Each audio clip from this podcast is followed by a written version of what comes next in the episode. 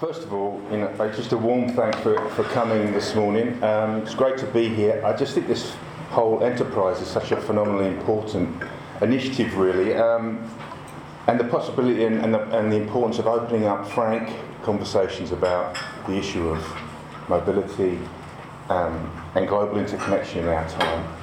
Um, not for us necessarily to, to agree, but also perhaps to kind of push our thinking, and I'm hoping that uh, in the conversation that we'll have after my brief presentation, my own thinking will shift a little bit too. Um, just to say briefly um, where this project comes from. I mean, the topic today I wanted to try and foreground is the kind of impact of re- the kinds of restrictions on participation, particularly in the labour market and in civic life. Those restrictions, how do they actually permeate into the lives of young migrants?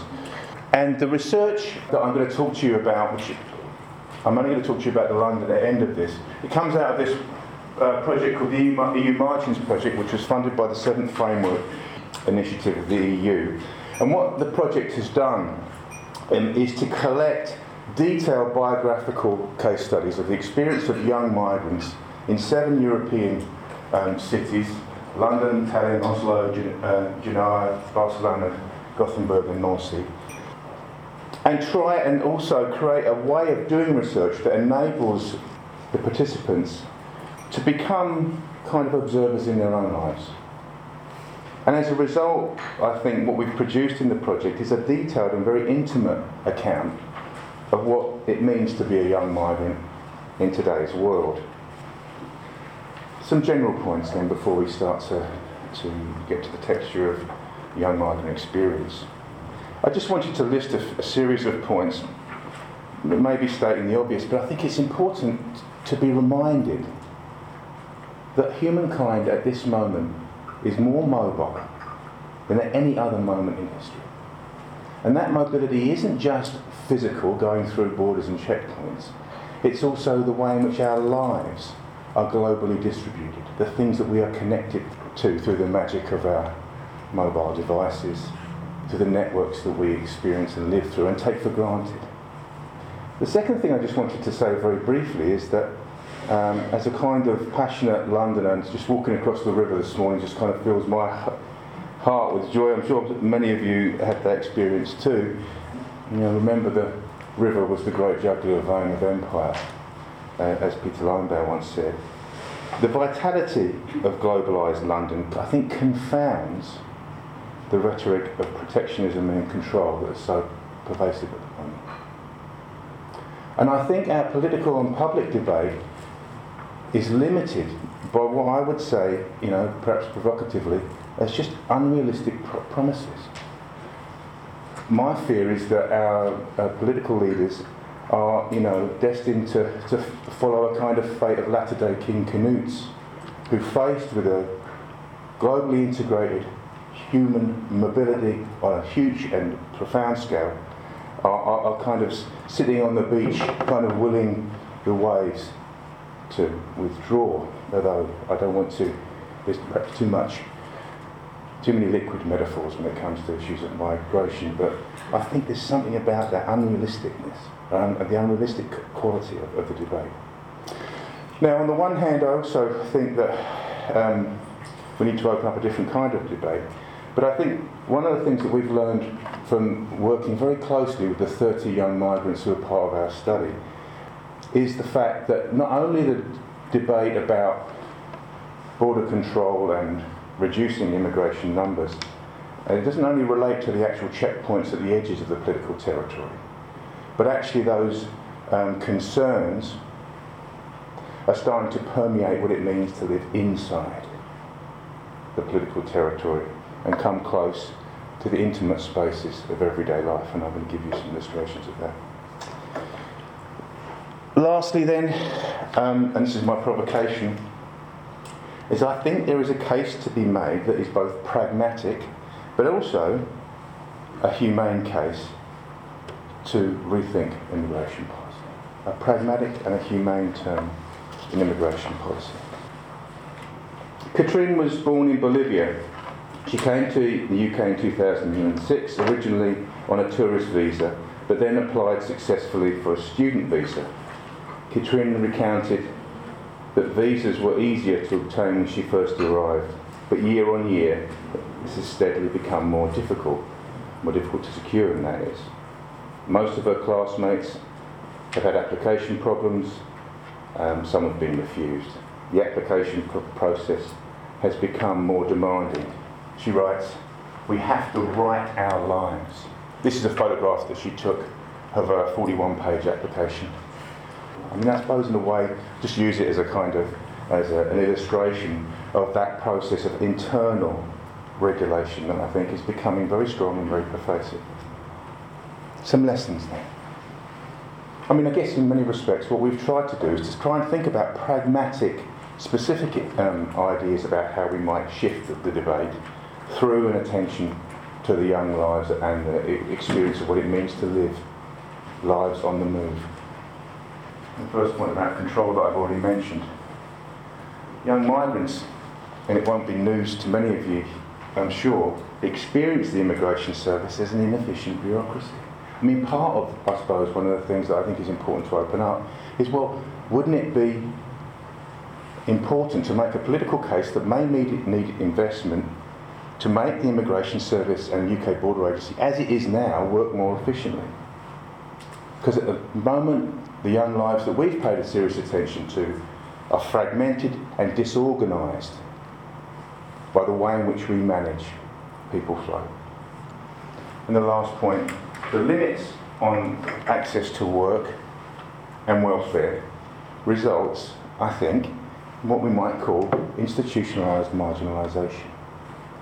And more than that, I think, it results in the social production of suffering. Not suffering that is a kind of consequence of bad luck or, or accidents of history, but become kind of a, a, a sort of integral product of the way in which we manage and organise global people flow. Dorothy is from Ghana. When we first met her in March of 2010, she was 19. She came to the UK when she was 16 on a tourist visa. Dorothy stayed with her extended family in London. Realising her visa was coming to an end and that there was no way for her British born son to go to Ghana, she engaged a solicitor to try and fight for her to stay in the country. Dorothy is prohibited from working legally. As a consequence, she sought employment in the informal economy. She was arrested and when police were called to the shop that she was applying for because her potential employers were suspicious of her application. She was using a false national insurance card and a false passport. Her legal status means she is, according to the Home Office letter, liable to be detained at any time in preparation for deportation to Ghana, a country that her child has never been to Dorothy's long term ambition is to be a midwife, and she's been a birth partner to one of her friends uh, during her time in London. She comments how amazing it is to deliver someone's baby. It's kind of her story is more, isn't today, given that Shamsha is on the cusp of becoming a father. Now, you know, I'm not just trying to, to tell a sad story, but I think one of the things that the current way that we, that we manage the experience of young migrants is we create a situation. I mean, in order to have a kind of fulfilled sense of who one is, I think it's something I've taken from the social philosopher John Berger. Um, you have to have a sense of your past, your present, as it moves to the future. And those three things, in order to have a sort of a, a sustainable life, those three things need to be connected. But somebody like Dorothy is, is caught and trapped in an overwhelming sense of the present. She can't go back and she can't go forward. In, in a sense, I suppose that's what I, I mean by this characterisation of the social production of suffering. And you know, there are 30 participants in our study. Two of them contemplate suicide as a consequence of the kinds of limitations that I've tried to describe. So, how might this kind of pragmatic and humane vision, what might it look like? How might we think about it? Well, another thing that's come out of, of our qualitative work is a tremendous desire and, act, and activity on, on the part of our people, in, the young people in our study, um, for civic involvement.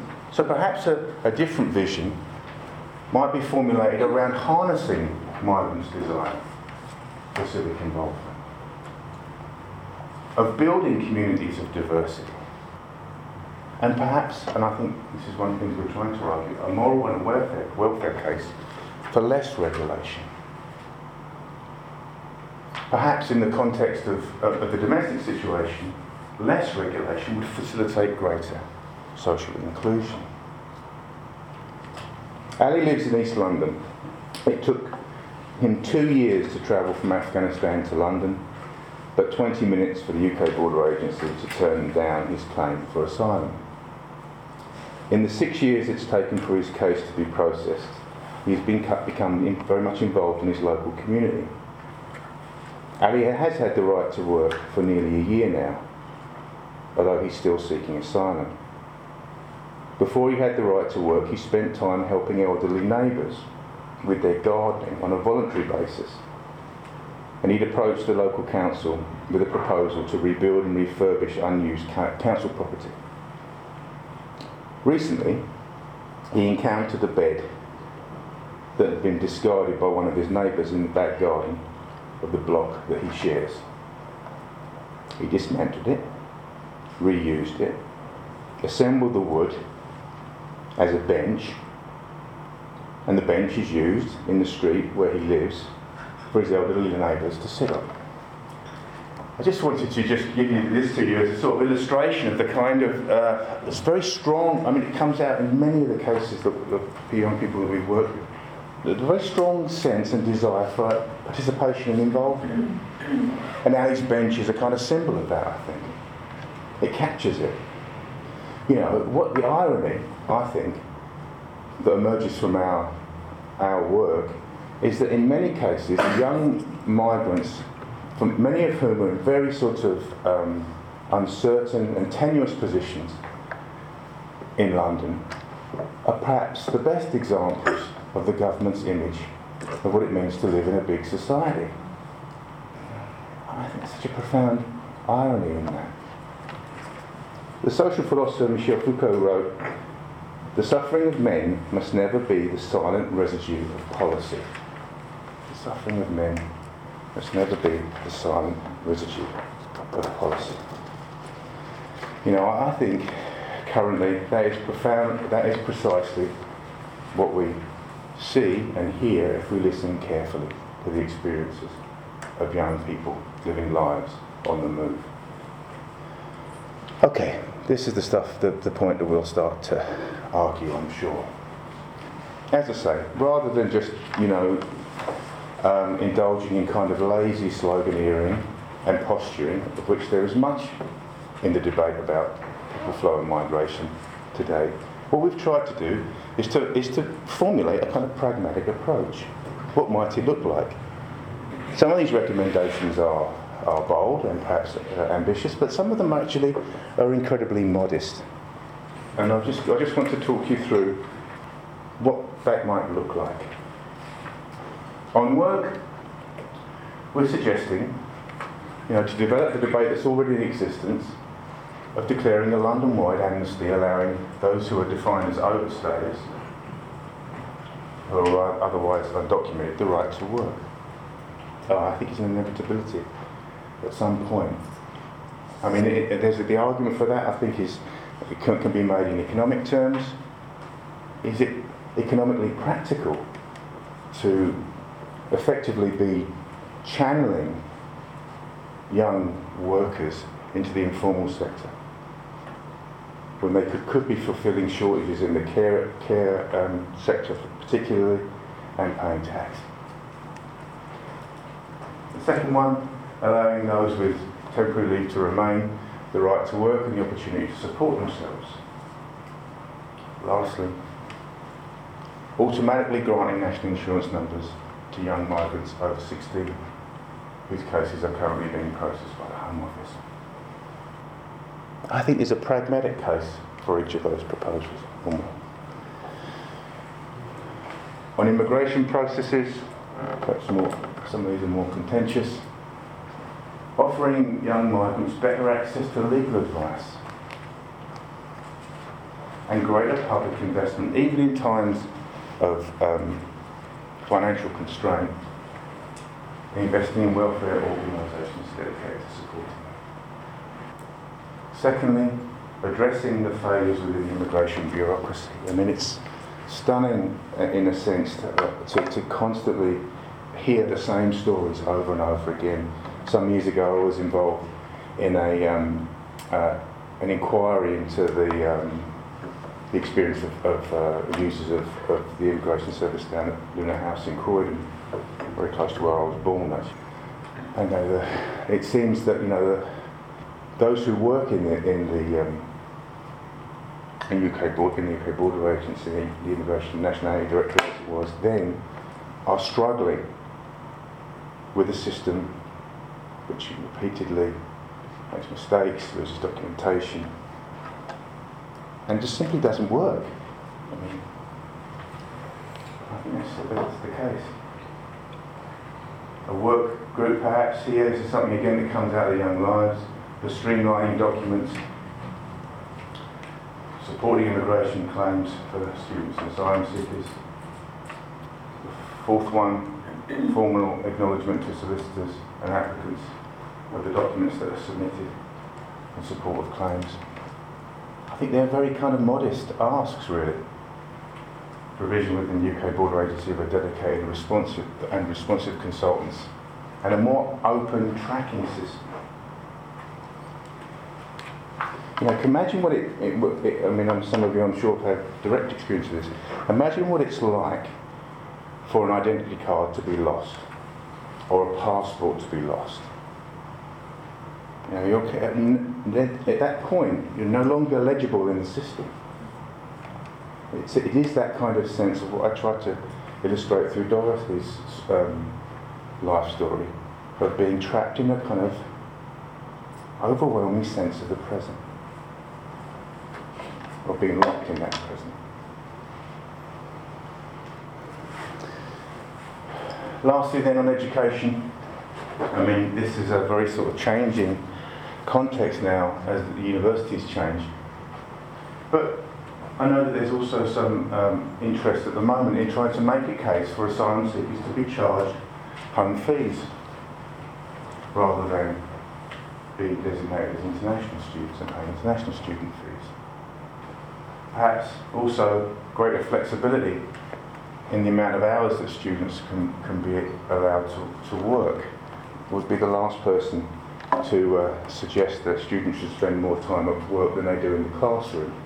But at the same time, the restrictions on work, I think, connect to those issues of, of regulation or over-regulation, as I, as I would kind of characterise it, that you know, kind of undermine the tenure of young migrants and their aspirations for their, for their futures and for their education.